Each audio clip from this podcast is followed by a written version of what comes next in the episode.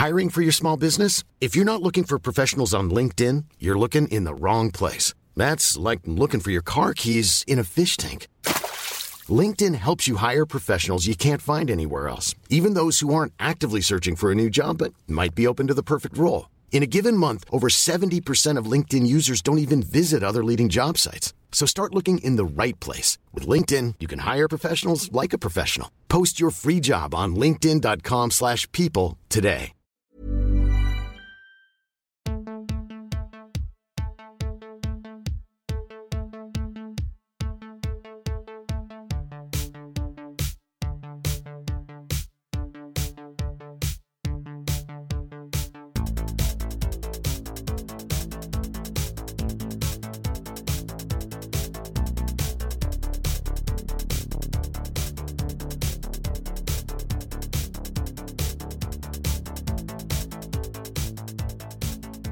Bad Dad, Rad Dad, where we look for better dads one movie at a time. I'm Kylie, Oh, I'm Elliott. and we're going to talk about the movies we watched this week before crowning the baddest dad and broadest dad of them all.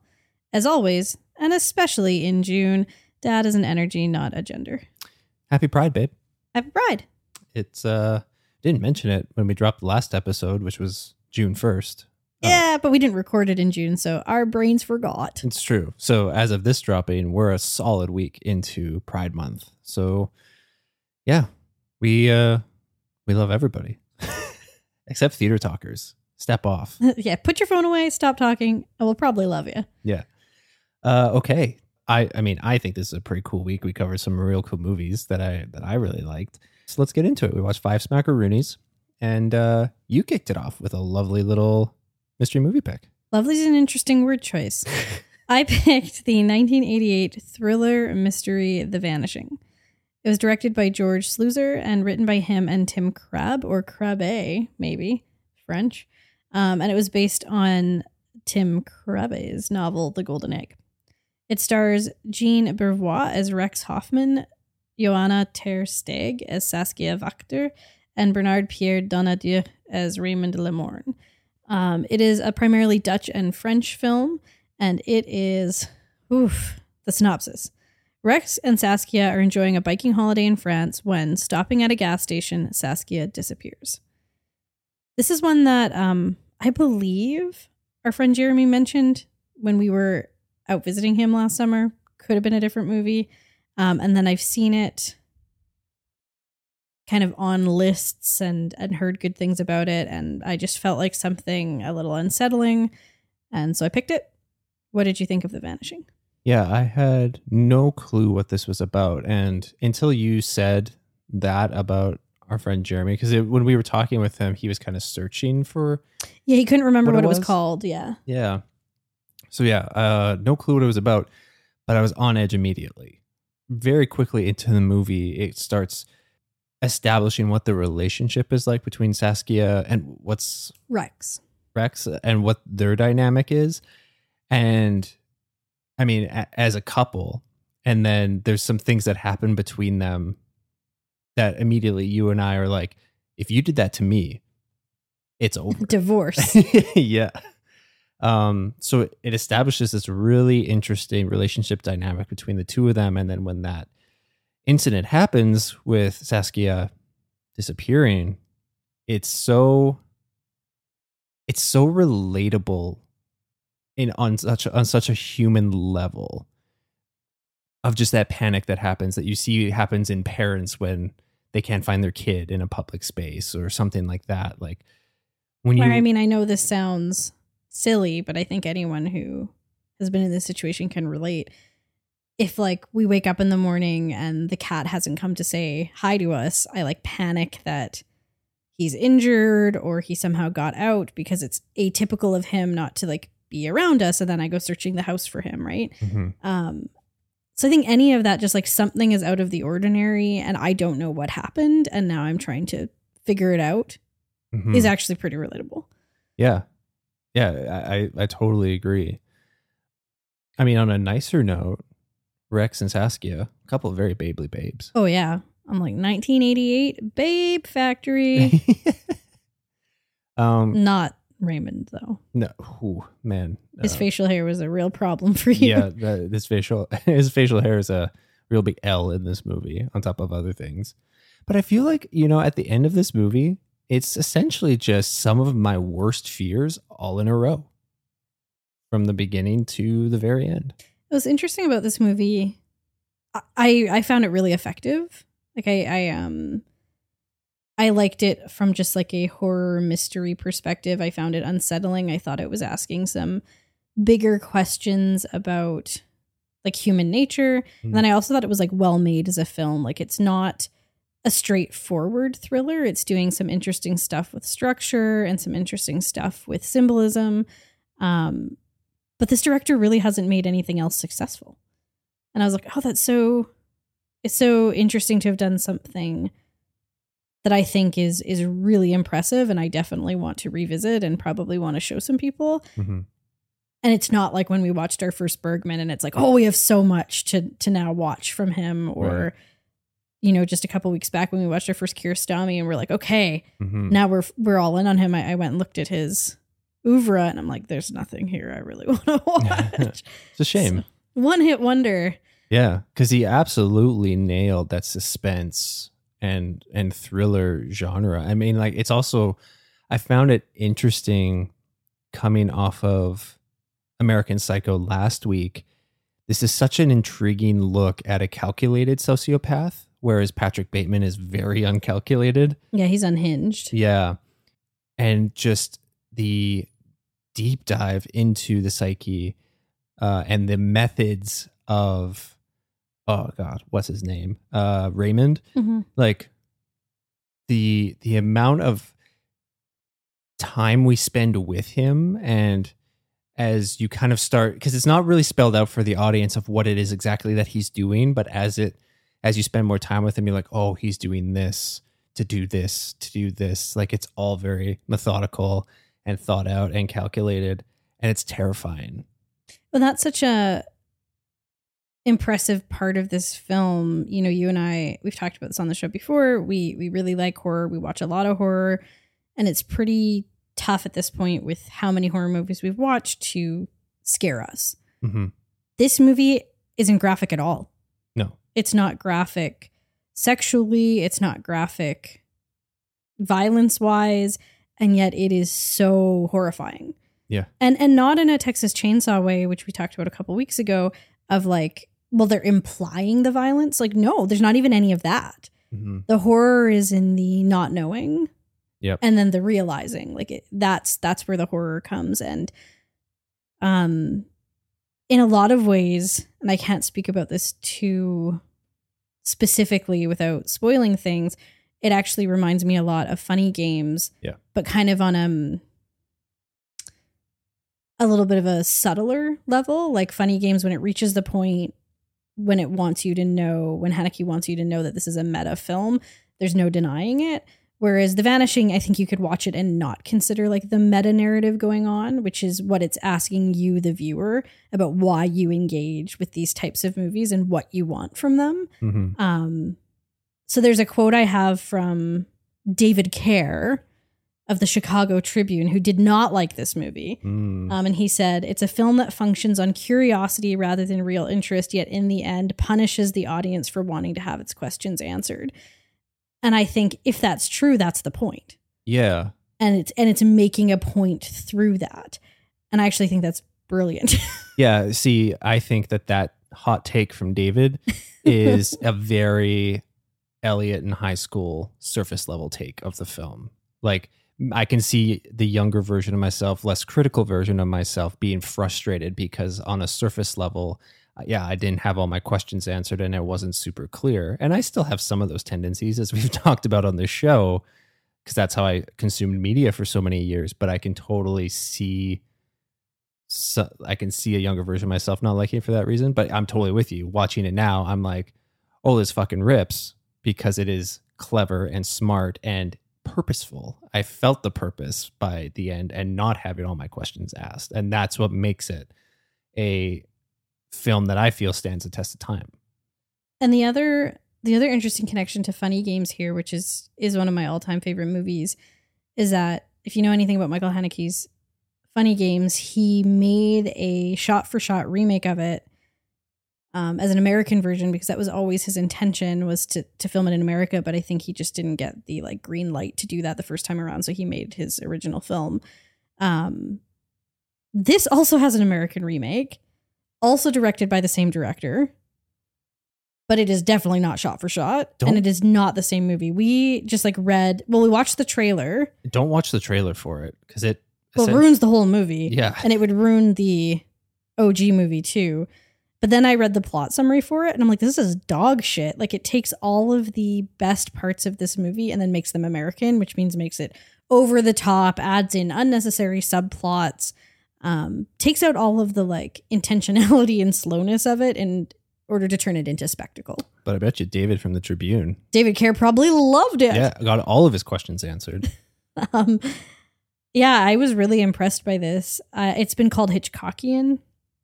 And, you know, honestly, haven't seen enough Hitchcock movies to really speak to that. But uh, Stanley Kubrick said this was one of the most terrifying films he had ever seen. yeah, it is. It's terrifying, and like I go back to what I said earlier, it just feels terrifying on such a human level. Like it doesn't feel hyper exaggerated in any way, the way that a Texas Chainsaw might feel. Yeah, we were like, what are the chances I'm going to get in that situation? Yeah, like this feels so. It could happen to me, and And even if it didn't happen in that particular way, this film is looking at, I mean, think of the title, The Vanishing. It's looking at how the human psyche deals with not knowing. yes, which doesn't even have to be about a human being going missing on vacation. It can be about just not knowing anything. And I think even in these particular times that we're in right now, humans don't aren't dealing well with not knowing. Mhm. Like think back to 2020 and this like not knowing when things were gonna quote unquote end. Um, people didn't handle it well. I also though I do want to point out that the the direct translation of the film from its like original Dutch name is not The Vanishing. It's Traceless. oh, I kind of like that. uh, yeah, ooh, yeah, I do like that. Traceless. The I- Vanishing's nice though. It's a good. It's a good title. Yeah. Um, and it's a Criterion Collection movie. And as you look at the cover on Criterion Collection, because it's kind of sick. It's a bit of like an optical illusion, which I really like.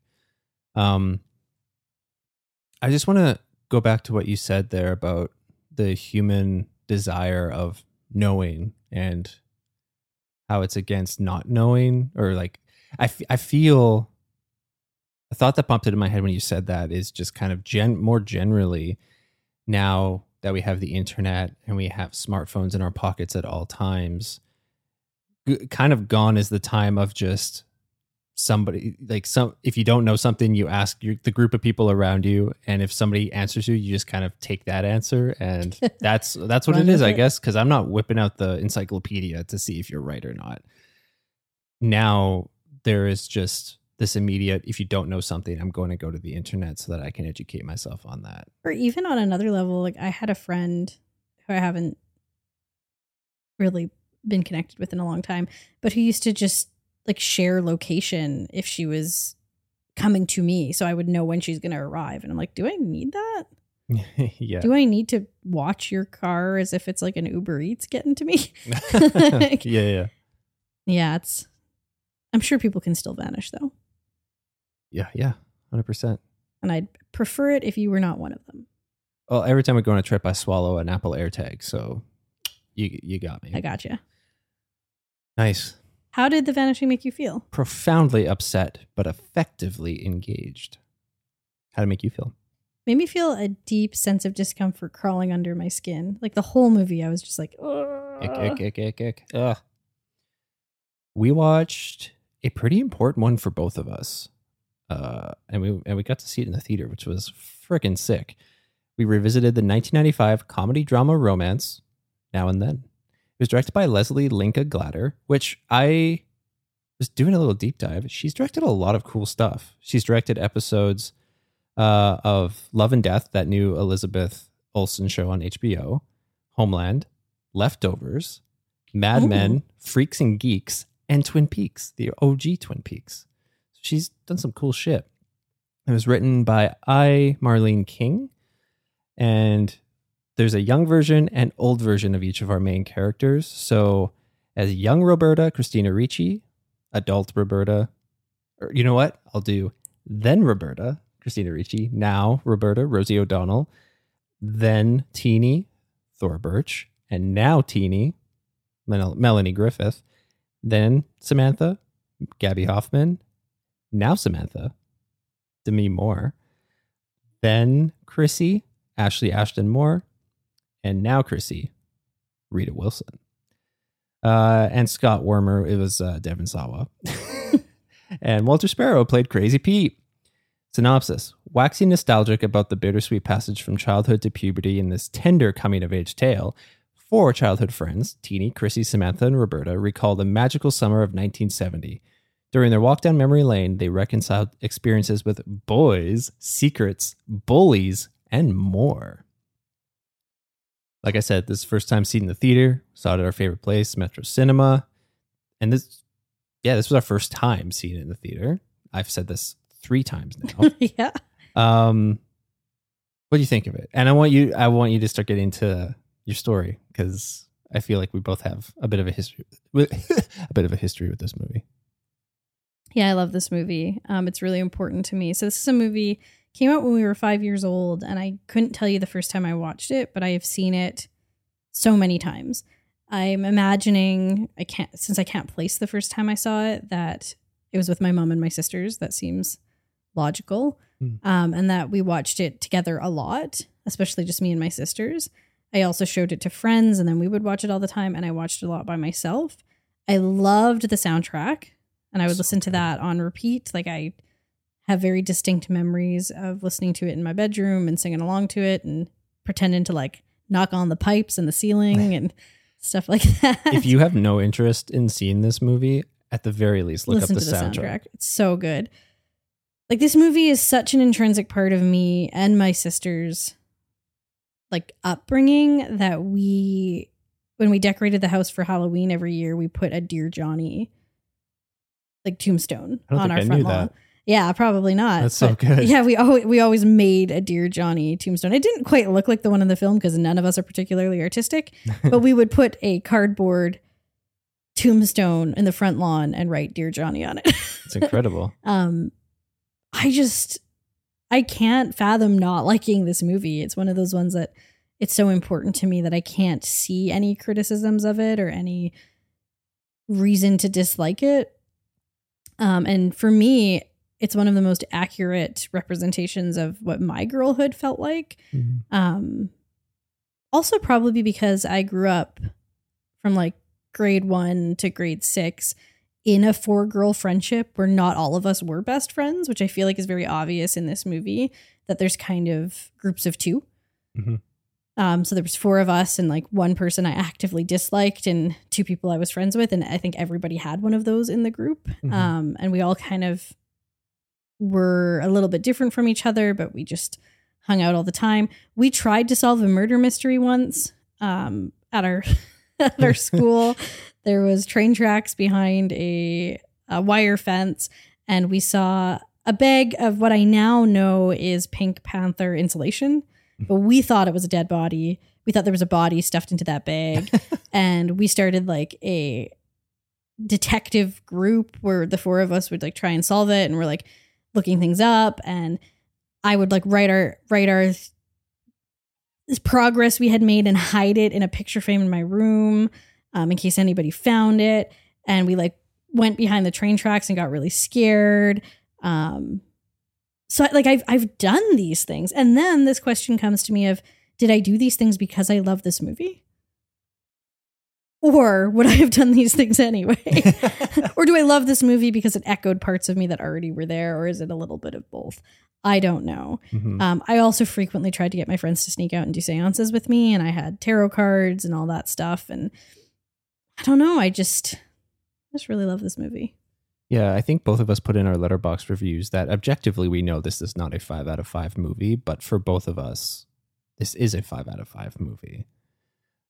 My my history with it isn't as deep as yours, but it's kind of it's kind of funny. So, um, the first time that I saw this, uh, I mean, I was probably like maybe around seven or eight because my babysitter at the time this is like very classic movie tropey kind of babysitter stuff. But she came over to look after my sister and me, and my sister got put to bed. And then my babysitter invited a friend over, and her friend picked up a bunch of rented movies from Blockbuster. hmm And this was one of the movies that they rented. And so I remember sitting with my babysitter and her friend watching this, and they hadn't seen it for they hadn't seen it yet. And like I remember just so many of the jokes going over my head, like the whole like needs a big hose to water the garden.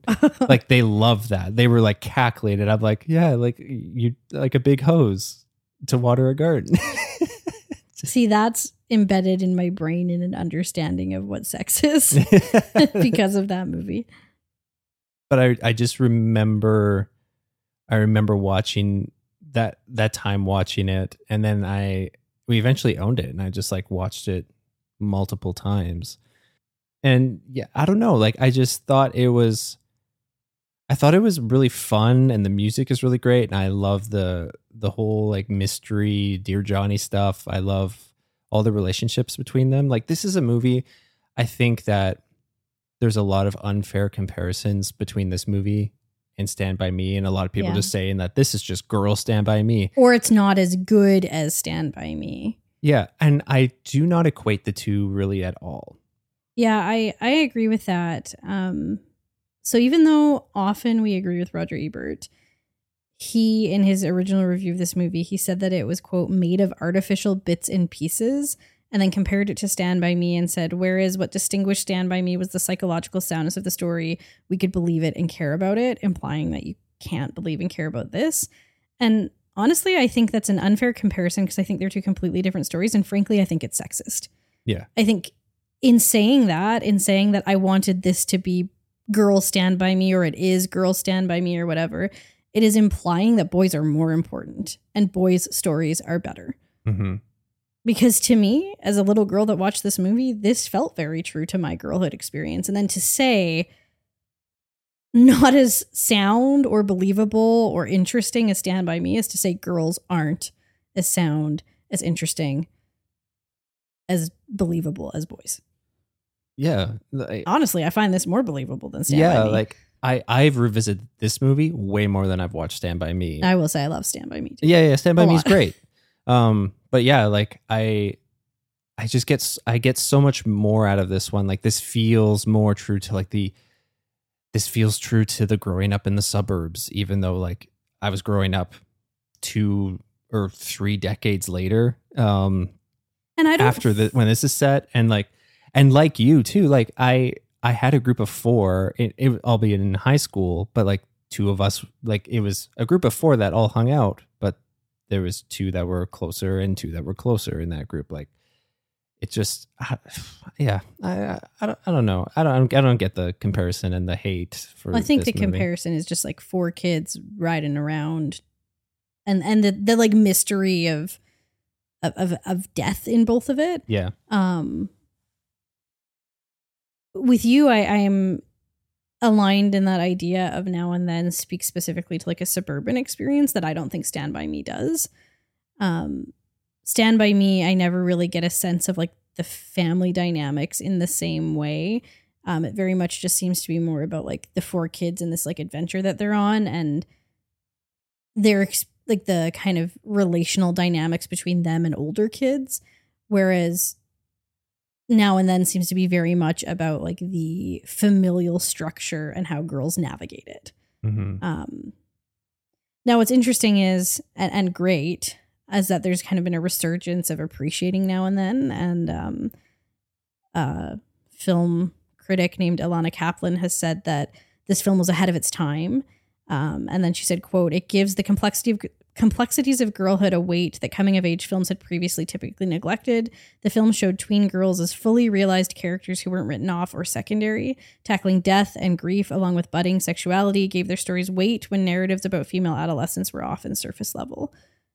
That feels true to me. yeah Like this felt like something that there's like a relatable experience to most people who watch it, whether you're somebody like Teeny who's, you know, fairly stable in like your financial structure, but you feel disconnected from your parents.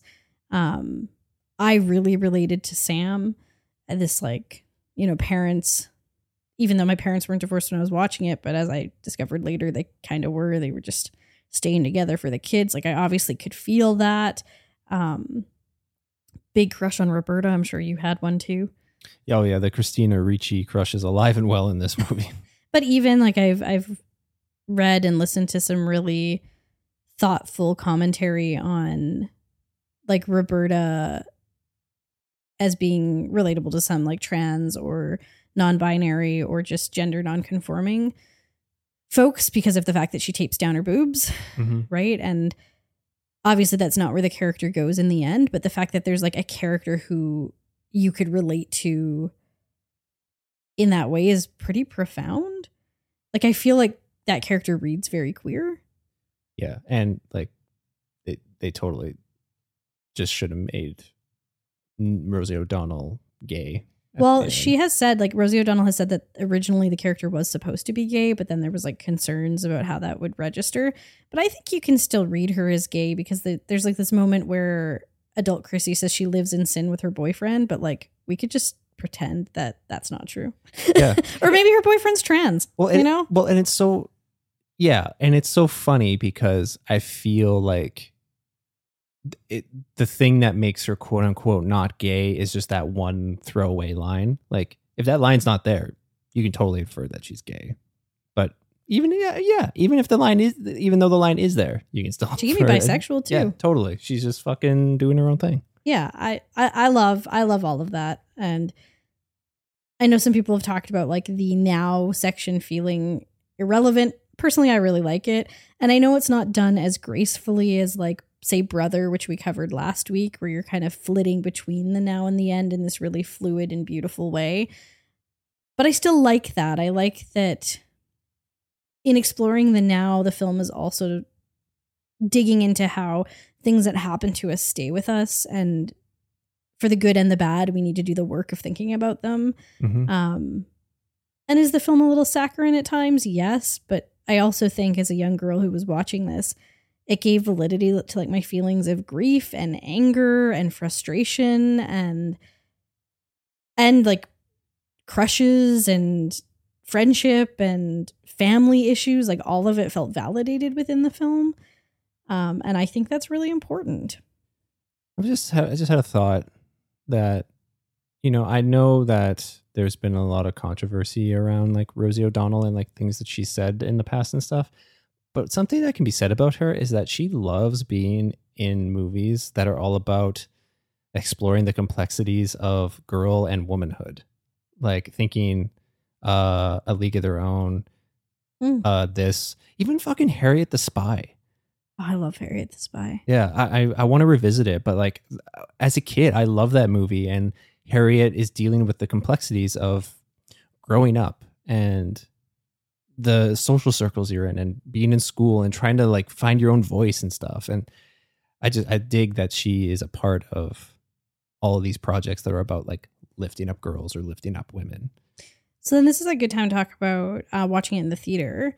Mm. I was nervous and excited because in our experience of going to Metro Cinema when they play these kind of older classic films, it's either amazing or not amazing. yeah, there tends to be no in between really.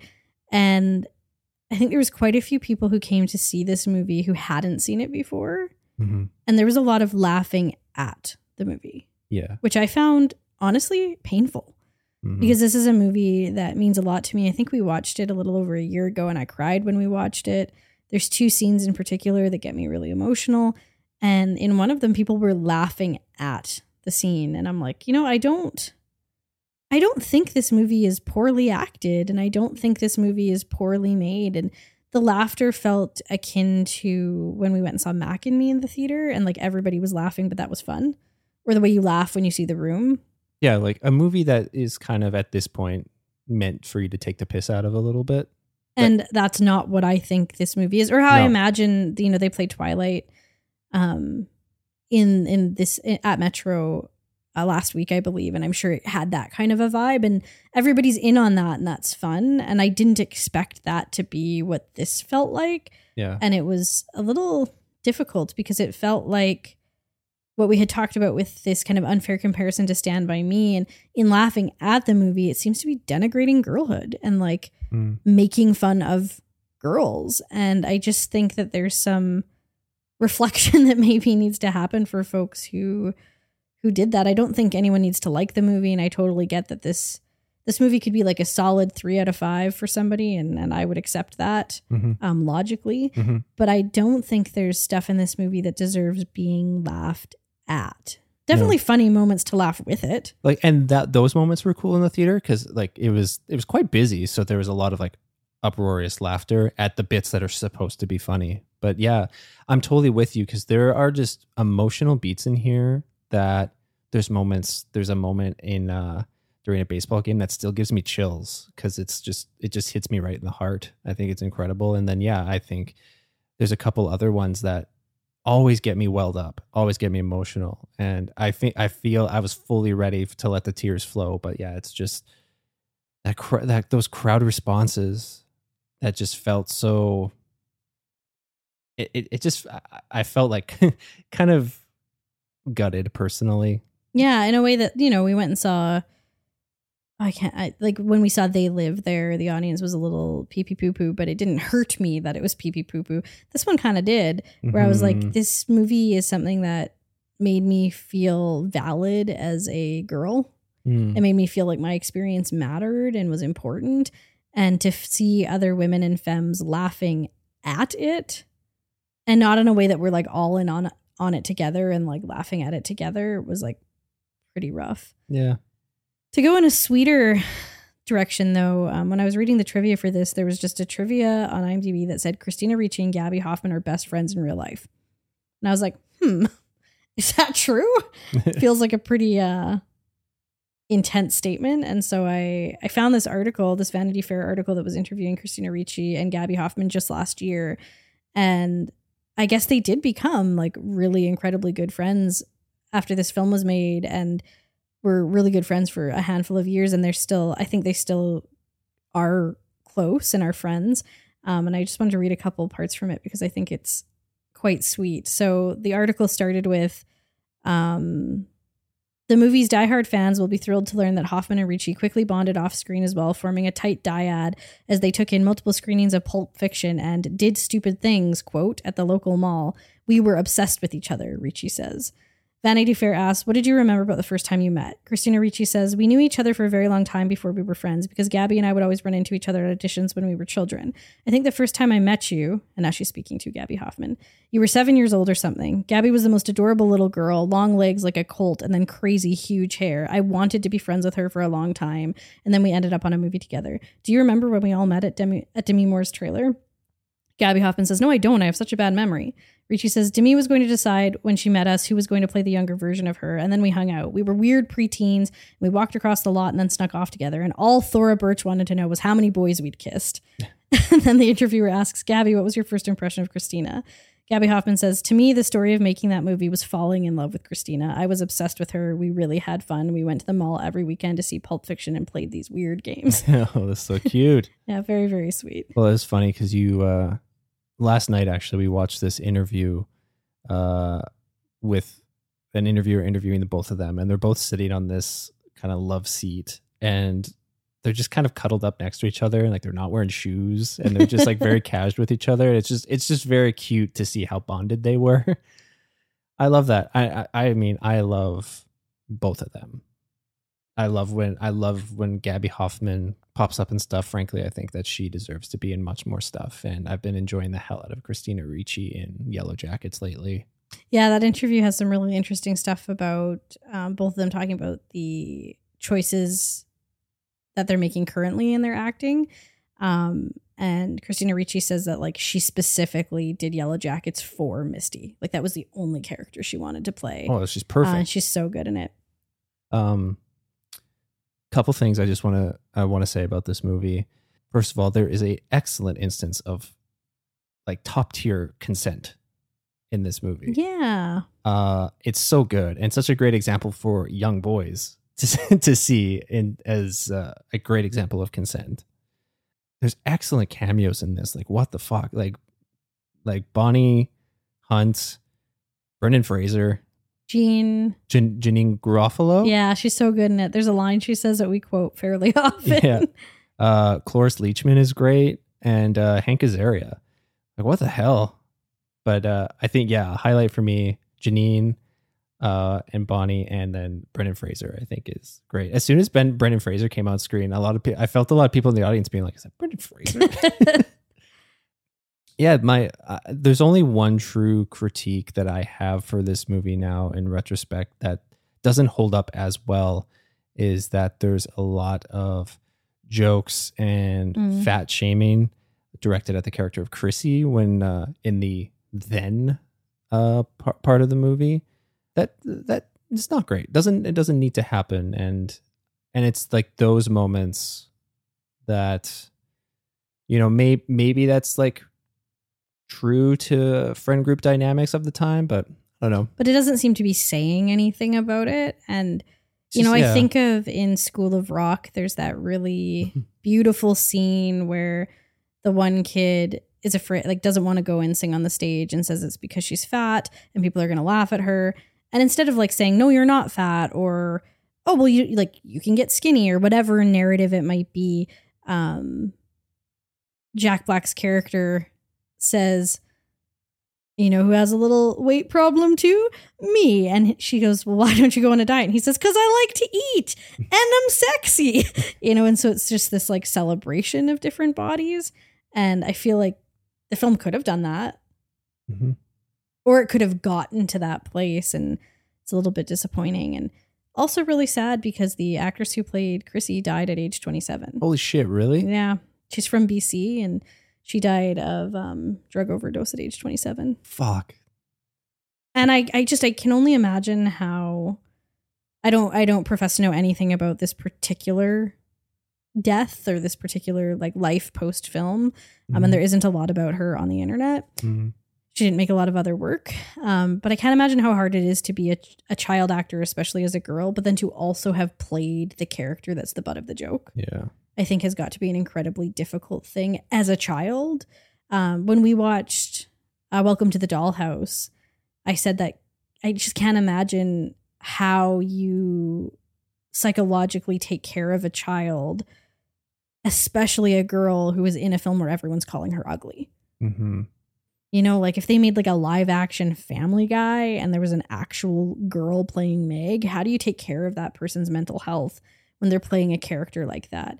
So I, I can't mi- profess to say that that had anything to do with her death or her life, but it is very sad. Yeah, I've I've been even more hyper aware of just child actors in things and how they're treated after reading. I, um, I'm glad my mom died by Jennette McCurdy. Great book, highly recommend it.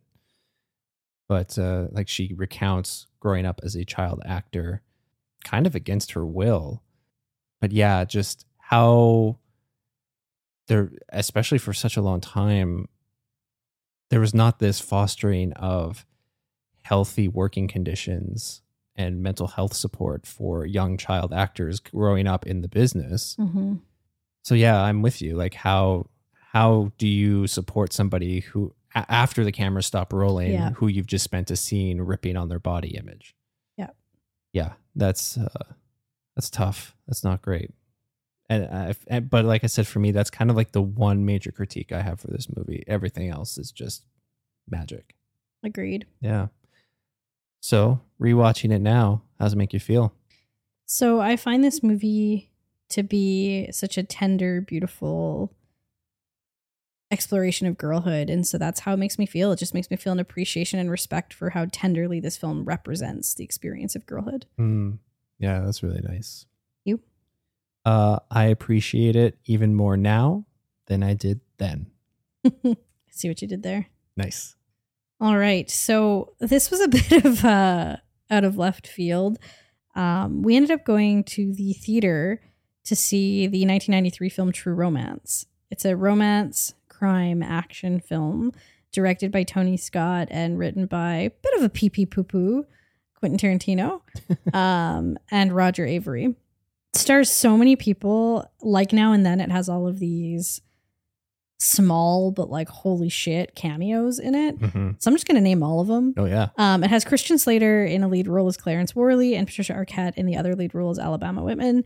Uh, then has Michael Rapaport as Dick, Dick Michael Rapaport as Dick Ritchie, Gary Oldman as Drex Spivey, Dennis Hopper as Clifford Worley, Christopher Walken is and as Vincenzo Coccotti, Brad Pitt as Floyd, James Gandolfini as Virgil, Val Kilmer as Val Kilmer as the mentor, Saul Rubinek as Lee Donowitz, and Bronson Pinchot as Elliot Blitzer.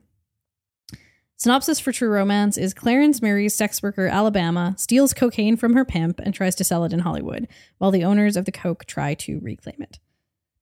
So the reason this kind of came out of left field is this is a movie um, we haven't seen in a really long time. I think I've seen it more times than you have, Mhm.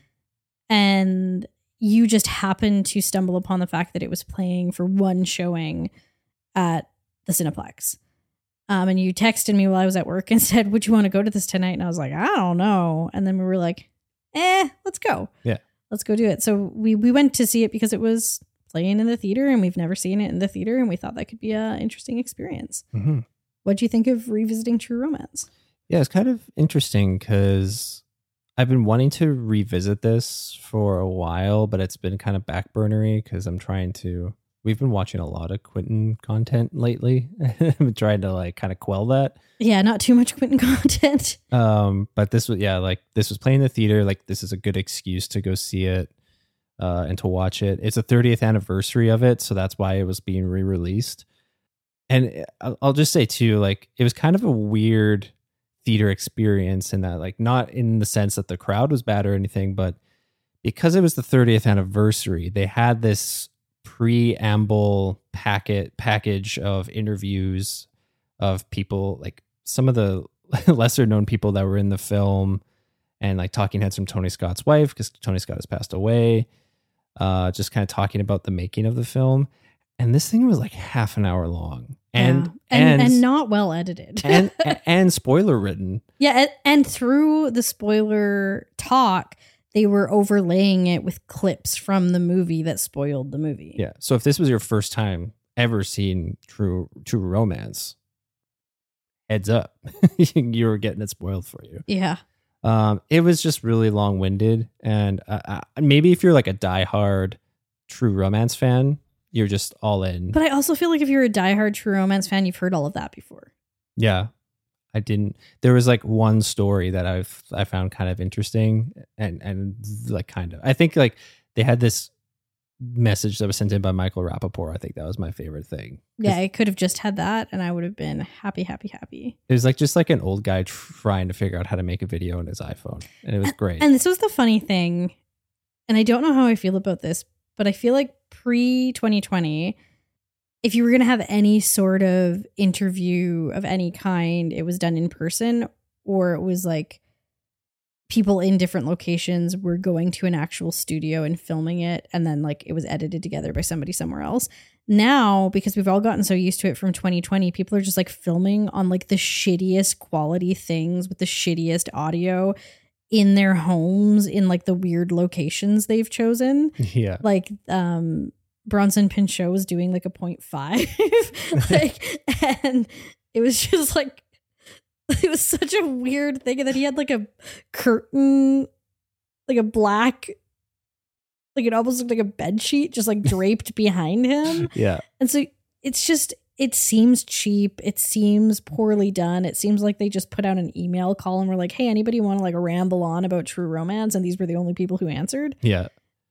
And it just like wasn't fun to watch for 30 minutes. If it had been like little 2-minute clips from each of those people, it probably could have been a sweet way to start the film, hmm but it was just rambling on and on as I feel like we are doing now. So let's talk about the actual movie. Yeah. So I think kind of just I want to touch on the history of this movie is that I had never seen it before and you actually showed it to me for the first time. I don't remember that, but I believe it. Um and you showed it to me at a time where I still thought Quentin Tarantino was really cool. So I was really stoked. I was like, no way. This is a Quentin Tarantino written movie. This is sick. Um and I yeah, I remember you showed it to me and we got to the end. I'm like, oh my God, this is so cool. And you're so cool for showing it to me. Do you remember seeing it for the first time or seeking it out? I I don't, but in watching it, I'm guessing before I was sadly and admittedly a like huge Johnny Depp fan, um, my my go to person was Brad Pitt. Mm. Um, and there was a point in time when I was quite young, like I'm going to say 10, 11, 12, where I was trying to watch every Brad Pitt movie. This is why I saw like seven probably when I was too young to see seven. And I think that's likely when I saw this is because Brad Pitt is in it. I watched it even though he's like barely in it. And I and I really liked it. Um Mhm. it's definitely one I've seen not a ton, but but quite a few times. Um, and I think I probably showed it to you because I was really surprised you'd never seen it. Mhm. Now, the interesting thing about this is even though Quentin Tarantino wrote it, there's something about Tony Scott having directed it that tamps down the Tarantinoism a bit. Mhm. But when the Tarantino comes out, it really does. Yes. And you're just like, oh yeah, that's that's Yeah. that's Tarantino. Specifically his like favorite thing to do, I, I think, is having white people use racial slurs. He just loves that. Yeah, he loves putting the N word in the mouths of white people in his movies, and it's it's just it feels now watching it that it's it feels so like oh I know black people, so this is cool that I do this. Like that that's Quentin Tarantino's Yeah, thought. yeah, yeah, yeah. I mean, I don't know. I don't know what the deal is with it. There's there's a scene in the film that like relies heavily on that for like the comedy or whatever it's trying to do. Comedy in quotation marks. Um and I was actually as we were watching it, because I was a little worried. I'm like, I used to really like this film. I haven't seen it in like a decade. What am I gonna think of it now? And I was really enjoying it. Mhm. And then that scene happened and I was like, fuck yeah, right this is this is the stuff that makes it not be one of my favorite movies and then afterwards i'm reading about how quentin tarantino says that scene is one of his proudest moments. Fuck off, dude. i'm just like God damn it. really that's the one scene that i'm like we could lift that out and this would be a much stronger film. Um, there's other folks who really take issue with the um, the level of violence on patricia arquette's body in the film. Yeah, that there seems to be like a reveling in men committing acts of physical violence in a gratuitous way on women's bodies. hmm Um, doesn't bother me as much, but I totally see the validity in in that hmm and why that would be something that is hard to get past for people Mhm. who like other aspects of the film. yeah. I just like if you've ever watched Quentin Tarantino give an interview or talk about his movies or anything, he's just like that type of guy that thinks he is he has this air about him that's too cool for school and he he knows that he's cool and he knows that people love his movies and stuff and that he is just he's this wikipedia of knowledge about everything and that he does nothing wrong like it's just it's just this cock of the walk attitude that i don't i don't i, don't love Something that I mean, so I agree with you. I'm not a fan of him as a person. Um, there's a period a while back where I was listening to Eli Roth's History of Horror podcast. So it's the full interviews that they then edited into the episodes of Eli Roth's History of Horror. And there's two that Quentin Tarantino's on, and they are like double the length of any other episode.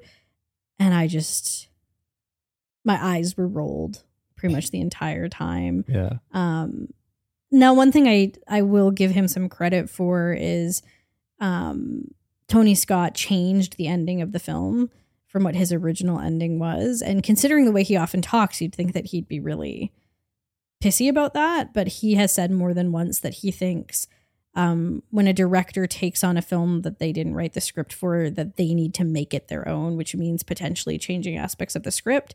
And then in seeing the film, he thinks that the ending Tony Scott went with is the correct ending for a Tony Scott true romance.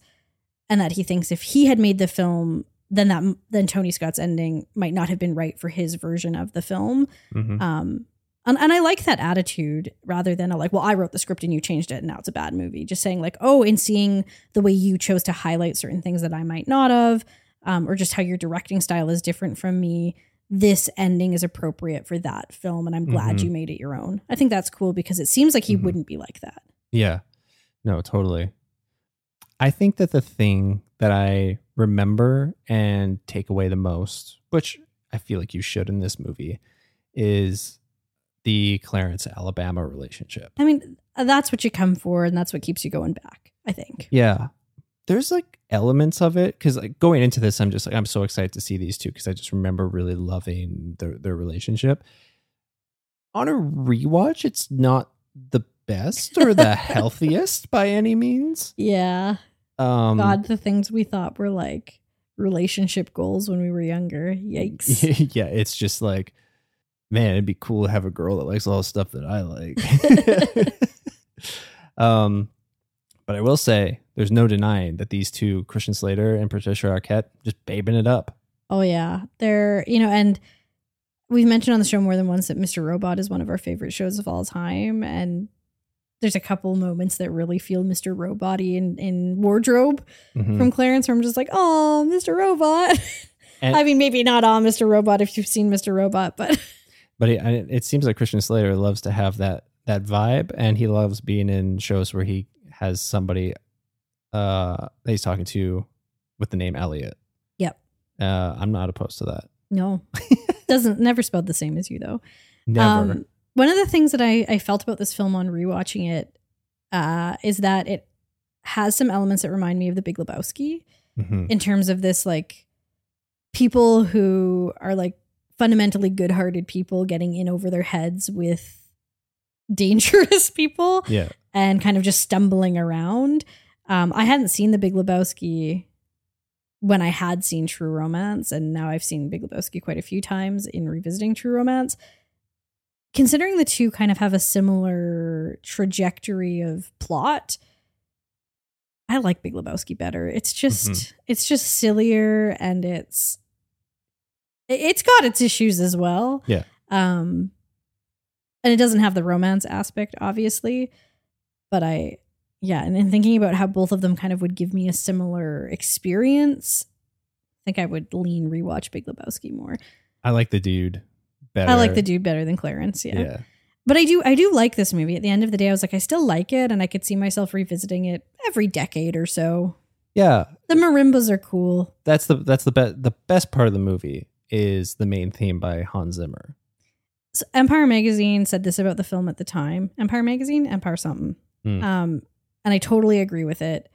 So they said Tony Scott's handling of Quentin Tarantino's script came off like the cinematic equivalent of cocaine flavored bubblegum, a bright, flavorsome confection that had an intoxicatingly violent kick, drawing some tremendously big names to its supporting cast. Like it's it's just fun, it's candy, it's kind of empty. Yeah. But and I felt the runtime a little bit watching it this. probably because of the 30 minute maybe interviews. that yeah that doesn't that didn't help it um yeah i agree it's good revisit it every decade yeah that that that sounds that sounds about right How did it make you feel? like the coolness is not as cool now how make you feel I still had a fondness for like the two lovers, um, Mhm. despite my problems with other aspects of the film. Ah, yes All right, we've got the big daddy here. oh man okay i'm so excited to talk about this one we went out to the theater for one of our most anticipated movies of the year and saw the 2023 animation action adventure film Spider-Man Across the Spider-Verse. It was directed by Joaquim Dos Santos, Kemp Powers, Justin K. Thompson, and then written by Phil Lord, Christopher Miller, and Dave Callaham, based on the characters by Stan Lee and Steve Ditko. It stars our main players in this one Shameik Moore returning as Miles Morales, Hailee Steinfeld as uh, Gwen Stacy, Oscar Isaac as Miguel O'Hara, Jake Johnson as Peter B. Parker, Issa Rae as Jessica Drew, Brian Tyree Henry as Jefferson Davis, and Luna Lauren Velez as Rio Morales. Synopsis Miles Morales catapults across the multiverse where he encounters a team of spider people charged with protecting its very existence. When the heroes clash on how to handle a new threat, Miles must redefine what it means to be a hero. This has been an excellent three weeks of Spider Man content. First, we revisited Into the Spider Verse, and then we got a 12 minute trailer of gameplay for the Spider Man 2 Insomniac game, which I'm super excited about because the first one is one of my favorite games of all time. And now it's getting to see this. So, bing, bang, boom, three weeks in a row. Incredible. What do you think of Spider Man Across the Spider Verse? So I was excited for this, but I don't know that I was as excited for it as you were. I lost sleep. In like a good way? Yeah. Like the, you were excited? the night before, I woke up at three in the morning, couldn't get back to sleep. like just Chri- Christmas Eve, Christmas Day kind of? Yes. Oh wow. That's how excited I was for it. So I was excited, but like you were like really excited. I really like the first movie, but you love the first movie. Yeah. So we saw it in IMAX. The seats in IMAX are not as comfortable as seats in other places, and you're very, very squishy, squishy. But the audience was really great. It was Um, incredible. like as soon as it started, phones were off. Everybody was fucking quiet. Yeah, it, wa it was it was really good, and I did find, and I've I've heard since from Phil Lord himself, not personally, but on Twitter, um, that theaters are maybe not playing it at the volume it should be played at, and I found the mix a little quiet, so it was really awesome and important then that the audience was great because Yes. it I expected IMAX to drown any sound out, and it and it didn't. Um, so I'm glad that everybody was quiet.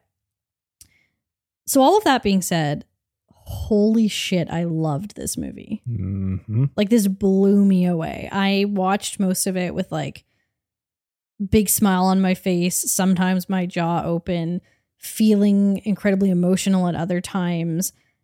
It is a very long movie. Yeah. I don't know if you know this, but it is the longest animated film of all time. Oh, holy shit! Really? Yeah. So it be there was a I don't I didn't write down what the previous film was, but it is longer than the previous longest animated film of all time by four minutes. Mm. Um, and I have to say, I, I've said this on the show before, but I'm not a huge fan of long movies, and I if a movie is long, I expect it to justify its runtime. This is zipped by for me. I hope it does on a rewatch, but Mhm. like I, I could have kept watching, and that's a rare thing for me. Um, well, and also the guy that was sitting next to you. so the movie ends and I just hear the person who's beside me pick up their popcorn bag, look in it, and go, Oh wow, I still have so much popcorn. I didn't even know I was fucking locked in. so locked in couldn't eat his popcorn. Um this movie just kind of does that. Yeah, it, it grabs your attention and and for me it just held it. Yes. Yeah, I want to uh I just want to I want to talk about some of the feelings that I had that were going through my head. So, I feel like this movie celebrates being a Spider-Man fan. Um on top of the story that it's already telling. And I say that because as I was watching this movie, I feel like it tapped into my childlike love that I have for Spider-Man like there's so many moments that just shot me back to watching the 90s cartoon and then buying the box set of like the the Spider-Man 60s cartoon and loving that and like when the first Tobey Maguire Spider-Man came out uh, that was another one I was so excited for and I saw an opening day for my friend's birthday and it was like it was magic and I saw Spider-Man 2 so many times in the theater like I've always been excited with the exception of like the Andrew Garfield movies, I think. I was excited about those. I was excited for the first one. Fair, fair, fair. um but I I just I feel like there's always been so much excitement around Spider-Man growing up. And yeah, this this just f- kind of tapped into that for me. And yeah, this was incredible. After it ended and we were kind of unpacking it on the way home, I my mind immediately went to because there was there were some pockets of little kids that were that were in the movie theater and like you know that that's cool i, I love i love that but it just made me think of guillermo del toro's oscar acceptance speech this year for pinocchio. And it just really stuck with me how he said that animation is not a genre but a medium. Hmm like this is not a kids movie by any means. Like this is telling a like not that kids can't glom onto it and get something from it but this just hits a whole new emotional level that the that into the spider-verse didn't hit i think and it fleshes out so much more of the storytelling and like there's there's longer stretches of sequences that there's no action going on on screen. It's just people talking and digging into some of the deeper emotional themes of the film. And i think that's incredible.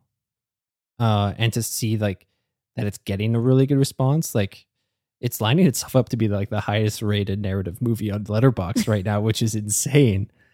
Well, I think the thing that um, makes that even more special, and speaking about it as a medium rather than specifically a genre, is comparing this to the Super Mario Brothers movie, which I also really liked and I really enjoyed. But that seems like it is taking these characters in a safe way to appeal to kids. Yes. And if it appeals to adults, it appeals to them from a nostalgia factor. Mhm. This movie is telling a story. Yes. Yes. I don't know that Super Mario Brothers movie was telling a story. Hmm I think it was putting characters that we know and love on screen for us to know and love them hmm in the way we already do. Yeah. And if us as adults that have been playing Nintendo games for as long as we have, finding those little Easter eggs and those little moments, like that's that's just kind of bonus. That's just kind of icing on the cake. But this this celebrates like it has all those Easter eggs and celebrates all those moments. And I think what's really great about that is that it makes it accessible to Spider-Man fans of all levels. Mm-hmm. And I think that's great. Like if you're just a casual Spider-Man fan that maybe just like drops in for the movies every, every once in a while, that's cool. But if you're like a diehard, been reading the comics since you were in the womb and have followed everything Spider-Man lore, there's so much more for you to pick up there too. Um, and I, I just I love that awareness. And I I also love the the choice in this film particularly the choice to poke fun at and leverage and celebrate the Spider-Man lore is so well done. And how it ties into the plot.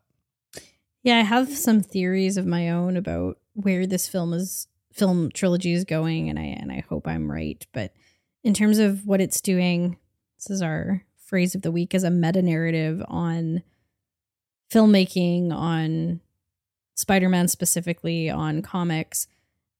I found it really impactful, and I'm excited to see what they ultimately want to say about the thing that they start exploring in this film. Mm-hmm. I was even more impressed with the animation in this than I was in the first one. I Mhm. particularly loved the emphasis on Gwen as a character and how much time we spend with her and how much time we spend in like her world, her universe. Mm-hmm. Um, and the animation for her and for her Yeah. universe is emotional to me. Mm-hmm. Like it was really, really, really well done. Um, I just was like dazzled the whole film. Yeah. Yeah. I was reading somewhere that uh Spider Punk, who's played by the is voiced by Daniel Kaluuya, is uh it took them years to do his animation. I alone. believe it. and it's inc- it's incredible. But yeah, it's, there's particular moments that stand in my- in my mind from Gwen's story and her universe, like the art style and how kinetic it is, and how they use color to express emotion, um, or to or to emphasize emotion in that universe is so well done. Um, and you know, it's it's been said over and over again, but it's just one of those movies where you can pause it at any time and you could take that still and just throw it up on your wall as a piece of art. There's so many of those moments throughout. Yeah, like the and the all the new characters, like Oscar Isaac as Miguel O'Hara is so so great, and there, there's an intensity whenever he's on screen. Um, the spot is a very unlikely but very imposing villain. I like him better than Kingpin from Into the Spider Verse. Well, I think that I mean, as someone who really likes Spider-Man but doesn't necessarily know everything about the comics, Mhm. I do know Kingpin. I know Kingpin from Daredevil. I know him from Spider-Man. I didn't know the spot. yeah, and yet he's you know you know vulture and you know green goblin and you but to, to put this character in there and jason schwartzman i really like him Mhm. um and he does one of my favorite voice acting characters of all time in ash from fantastic mr fox Mhm. but he's so good here in starting out seemingly silly and bumbling and turning into something else Mhm. um, in a really compelling way. I don't know. I found the whole film both exciting and impressive, and also deeply emotional, and also intellectually engaging yeah, as I think about like kind of the bigger ideas of what's being said within the film. yeah. Because and there's and there's stakes. Like Yeah. you f- you feel that in in this emotional heft and the depth that they're exploring, and like the character of Miles. I mean, I'm we were talking about this earlier this week of just how grateful I am that these movies, when they approached making these Spider Verse movies, that they wanted to move away from uh, Peter Parker being our hero, our main our main hero in this universe, and wanting to focus on Miles and Miles's story, a lesser told Spider-Man story in terms of the films. And he the fact that people are growing up and like Miles is going to be their Spider-Man. I I fucking love that so much. And He can he can inch out Tom Holland. I'm okay with that. yeah. Yeah, it's I find uh, like the growth of Miles in from into the Spider Verse into Across the Spider Verse, even from the beginning of the film, just seeing where he's at now, and you know the the stakes and the choices that are put that thrust upon him in this movie, and the decisions he has to choose to make. It's they're so they're so smart, and there was there was so many moments sprinkled throughout where you and I are just like, oh no, oh wow, like just the fact that they were able to surprise us and shock us and have such great twists. It's just like it's such a good. It made for such a good sequel. Sound design's really cool too. Like I I continue to love how characters have their own music sting Mm-hmm. and how they like then incorporate that into other aspects. One thing I will say um, is that this film does end abruptly.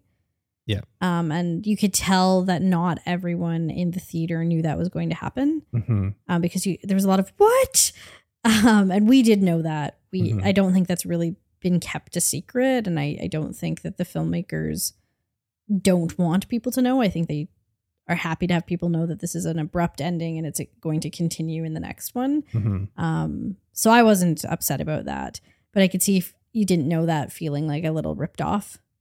Yeah, I've I've heard that too. But what's kind of cool and interesting about that is that it ends two hours and twenty minutes at two hours and twenty minutes, and that people are so invested that they're ready to stay for what the conclusion would be. I would. I'd watch another two hour, 20 minutes. yeah, yeah, totally. I don't know. It was so good. I honestly can't wait to go see it again. And I am just March 2024 can't come fast enough. Yeah. Uh, I I don't see a universe where this doesn't win the Oscar next year. I mean, the first one won the Academy Award for Best Animated Feature. I totally see this doing the same thing. I don't see Pixar's Elemental beating this out. I haven't seen it yet. I know, but uh, I'm gonna I'm gonna place some bets now. Um, I got some breaking news, and I've been thinking about this all week and reflecting on kind of my history with Spider-Man, and I think that Spider-Man is officially my favorite superhero, overtaking Batman. That's a bold claim. I I just think now I've been so much more excited for new Spider-Man content than I have been about any Batman stuff. Like they're bringing freaking Michael Ke- Keaton Batman, a Batman I grew up with and loved the movies for in the new Flash movie. And I'm like, eh. And like all of the DC universe Batman stuff, I've not been that excited for. I haven't played all of the Batman video games and I'm not like I don't know. I just find Spider-Man and whoever is Spider-Man the like the whole story that like anybody can wear the mask and Yeah, have Batman is not sending that message. no and just the whole like rich white guy of it all. yeah, I do feel like Batman as a character and and kind of what is being done with him in films seems to just be continual recreations of the same type of thing where Spider-Man is starting to be pushed in new directions. Mhm. Um, but I think it can be true that Batman was the most important superhero to you when you were a kid, and yet Mhm. that's changed. Yeah. That's wild. Wow. because I love I also loved Spider-Man as a kid. Like I like I said, like I had Spider-Man toys and I watched the cartoon and I've always loved Spider-Man. It's always kind of been neck and neck with Batman slightly edging out Spider-Man, but I think that now the shift like it there's been a shift and I think Spider-Man's my favorite superhero. well, he's also my favorite superhero, so I don't know what we're gonna do about that. Can't have that. Can't have that. Yeah, this movie's incredible. Go see it. Make sure you watch Into the Spider-Verse and be aware that it ends on a cliffhanger. How to make you feel. Jaw dropped, gobsmacked, glee. Yes. Nice. Uh, made me feel like my heart has been webbed up and is its beat is now thwip thwip thwip thwip thwip thwip. okay, last movie of the week was a mystery movie pick from me. Yep. Um, Definitely. I will preface this by saying I wanted to watch something that was dumb and fun, and I think I delivered. Um, I wanted to watch and revisit for me the 1997 action drama sci-fi film Volcano.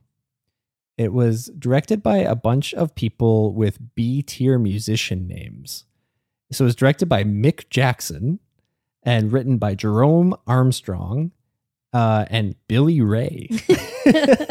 These are all just the um, alter egos of Like, musicians. yeah, wannabe musicians. It stars Tommy Lee Jones as Mike Rourke, Anne Heche as Dr. Amy Barnes, uh, second Gaby Hoffmann of the week, Kelly Rourke, uh, Don Cheadle as Emmett Reese, Jacqueline Kim as Dr. Jay Calder, Keith David as Lieutenant Ed Fox, and John Carroll Lynch as Stan Olber. Tag the tagline slaps. The coast is toast. I don't know if it slaps. um, the volcano erupts in downtown Los Angeles, and a city official and a seismologist try to stop it. Uh, try to stop its inevitable flow through the city. Yep. what do you think of Volcano? it was something. I mean, you said you wanted to watch something dumb and fun. Delivered? Yeah, I mean, it was f- it was fun the way that like something is fun for one time only. Yeah. I get it. I wouldn't watch it again. I would not watch it again. So it's just a cheddar cheese movie. Like it is just I kept I just kept saying this is cheesy potato. Like yeah. like none of it is believable. right. And then it gets even more unbelievable. Like even the stuff that like is just straight character stuff isn't all that believable. hmm and then you get into the volcano of it all and you're like what like this seems to be just a like a mega shark kind of volcano movie. Do you know what i mean? Yeah. But like, still with a decent budget. yeah i mean some some of the stuff looked cool. I didn't think all of it did. Like there was a couple moments where i'm like oh they're they're playing with the 90s um cgi and it's not not working so well but for the most part it looks good. A lot of the same shot. Yeah. And i'm like i'm i'm too good at visual stuff now believe it or not um to not know that you're just using the same shot of lava again and again and pretending it's a different shot but all right why do you like it so much like this is something you said you watched all the time as a kid Yeah. So, um, among dinosaurs, tornadoes, and the Titanic, I was obsessed with volcanoes as well. As a kid, got a lot of books from the book fair on volcanoes on volcanoes nice and the uh, other stuff I mentioned. I just thought that, like, I was excited to see this, and I think a big reason for my hype was there was a there was a big tie-in with McDonald's with this movie. Like, I, Oh, like I think they had interesting. I think they had a themed McFlurry with like volcano branded cups. that's interesting to me because this doesn't really seem like a kids movie It's not, so but there was just like a tie-in. okay It's all corporate advertising shit. okay But so, there's this one part of my mind whenever I think of this movie. I grew up. I think my mom told me this, and I tried to validate it after we watched it last night, and it's kind of validated. Is that my mom told me that the stuff they used for like the practical lava stuff, they use the same stuff they use Mc, they use to make McFlurries. Yeah it's the same stuff they use to make milkshakes That's what I saw. yeah So I think that my mom was semi semi right, but I always thought that was cool as a kid. I was like, oh my god, those McFlurries, hot McFlurries. Did you also think it was cool that the ash was made of newspaper? Oh my god, that's the ash! my mom is reading the Edmonton Sun. The Edmonton Ash. um, but as a kid seeing this, I thought this was some of the stuff was so dark and intense. Like there's just like some stuff that happens to some people in this that's like kind of fucked up. And watching it as a seven year old would be fucked up. Okay, so here's the thing. You, I think, showed me your volcano movies in the wrong order. Because a while ago you showed me Dante's Peak. and I actually quite liked it. Yeah, I liked it the way you like like a twister. Dante's Peak slaps. It doesn't have a good rating on Letterboxd. It's better than this. I gave it a four out of five on Letterboxd, but it has a two point eight. Um, but I was like invested in the characters of Dante's Peak, and I found particularly there's some acid water stuff in Dante's Peak that is quite chilling. If you compare the two, I'm like the stuff that happens in this isn't so bad I mean, it would be fucked if this happened. Like for sure in a for city. sure. Like this time around, especially because you don't like in Dante's Peak. There's always the looming threat of that volcano.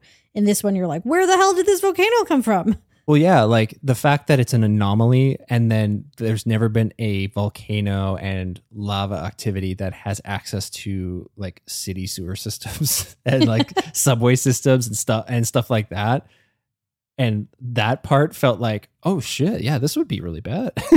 So I feel like the people who made Shin Godzilla watched this movie and were like, I could do that better.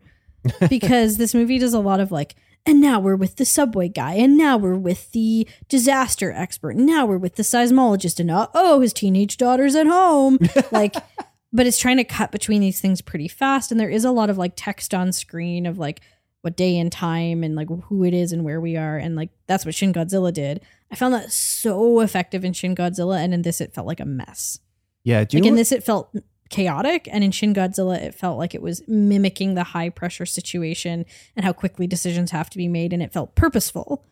yeah, Whereas this, it felt not purposeful. yeah. Do you know what else I think added to that chaos that I really noticed this time around is that there's a lot, uh, and it, the movie starts off with a lot of this. There's a lot of overlapping of different news or radio broadcasts talking over whatever's happening on screen. Which doesn't add anything to the movie, right? Like that's the thing.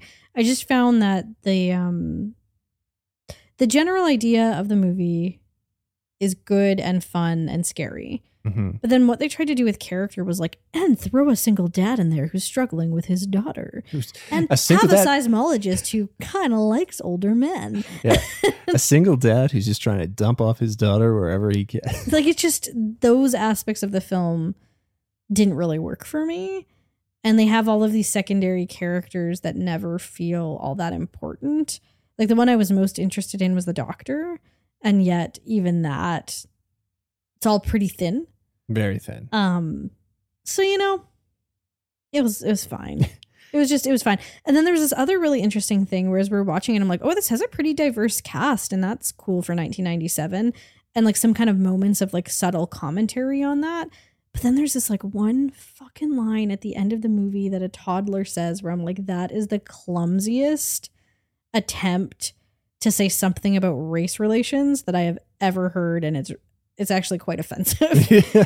Um, so I guess in 1997, you guys thought that this was some like real inclusive, rah rah, thumbs up stuff, but it's actually like real thumbs down. yeah. Like it's real bad, real not good, veering on blackface, to be honest. Yeah, like I, I feel like you can take Keith David's face as a reaction to that line in a completely different way than what it's wanting to convey. So, do I recommend that people watch this movie? Not really. here's what here's something I just want to circle back to Dante's Peak. So Dante's Peak came out in February of 1997. This came out in April of 1997. Yeah. Two volcano movies in the same year. Volcano enthusiasts were creaming in 1997. Yeah, but like neither of these movies are apparently all that good. The internet did tell me that Dante's Peak is more scientifically accurate, Yeah. and it came out first. Well, because it focused on that, like it's we're ta- like the the movie's focused around the seismologist, volcan volcanologist people, so they want to dig deeper on that. Here, it's just like Richter scale. Place your bets. yeah, yeah, there's some real cheesy stuff in this. Um, but you know what's wild? Especially because this movie came up the day before, and I'm curious if on some subconscious level you knew this. The guy who directed this directed Threads. Do you not know what Threads is? what's threads? So Threads is this movie that we haven't seen, but we we're having a games night with some friends, um, the the hosts of Queer Horror Cult, who like prolific horror watchers, particularly Lori. Um, and I mentioned Threads. Obviously, it didn't register for you because you don't know what that movie is. It's from I think the 80s, and it was a UK uh, broadcast that's done in like a documentary style um, about like nuclear war, and it's like well regarded as one of like the most upsetting, disturbing movies ever made. Oh, Um, and, and, like almost one of those ones where people say like you shouldn't watch it; it'll it'll upset you too much. Hmm. And it was another one of those like Ghost Watch, but in a different way because I don't I don't think, but I could be wrong. I don't think it presented itself as real. Um, but that it aired once in the UK and then never aired on TV again until 2003 because people were too upset by it. oh, damn. So interesting to me that he made this film that people call incredibly like unsettling and disturbing and, and I think is dealing with some similar kind of large scale urban disruption but here but in threads it's coming from the perspective of nuclear war whereas here it's volcanoes so it's like he did this like intense serious solemn upsetting one and then he was like let's just go have some fun Yeah. but Yeah. it, that is interesting to me. He's not the screenwriter on either of them, so also part of it, I'm sure. Yeah. Some upsetting stuff, though, if you want to know. Oh, God. So Anne Heche, who, if you go and read her Wikipedia page, it, she seemed to have a pretty troubled life, and hmm the end of her life, um, pretty sad. She was dating Ellen DeGeneres at the time that this movie came out, and it was a fairly new relationship. And she was told not to attend the premiere if she was going to come with Ellen DeGeneres, and she did anyway, and they escorted her out. Motherfucker. So, how much do you like Volcano now? Yeah. How much?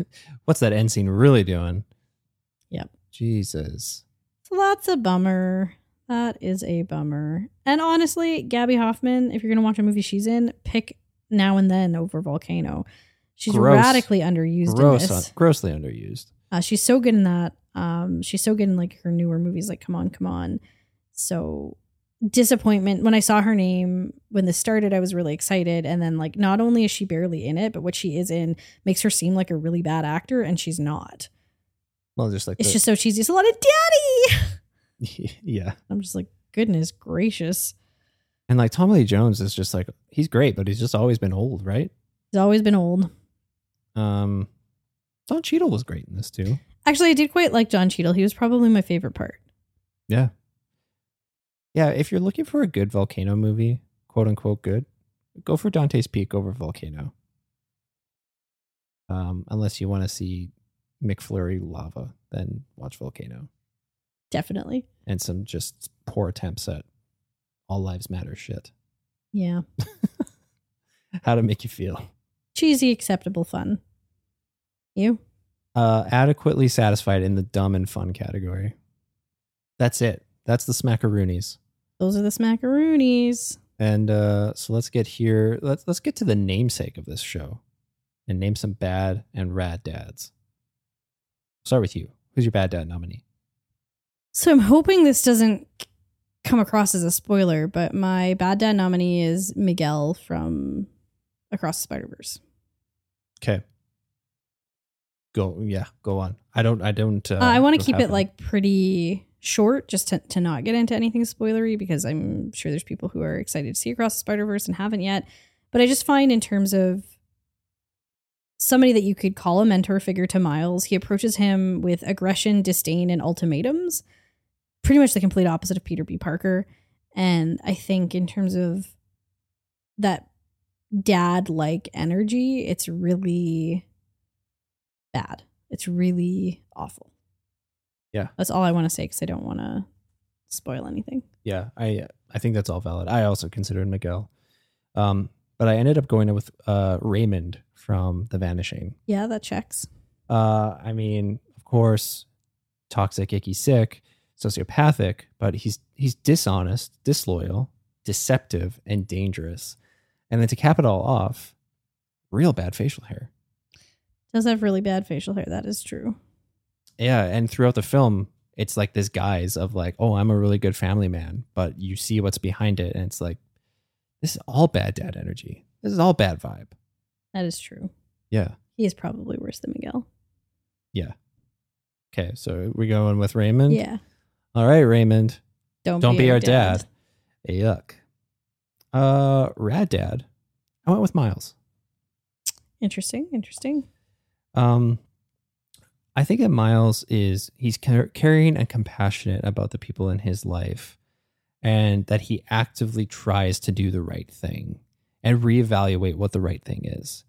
I feel like he recognizes his flaws through learning and through experience, and he's also the things he does and the things he says are can be inspiring uh, to others and can can assist in making them rethink or reevaluate their values or their beliefs in like a positive way. I feel that isn't trying to like force an idea down their throat, but like just make them be thoughtful about their perspectives, which I think is really great. That's that's some real good dadding.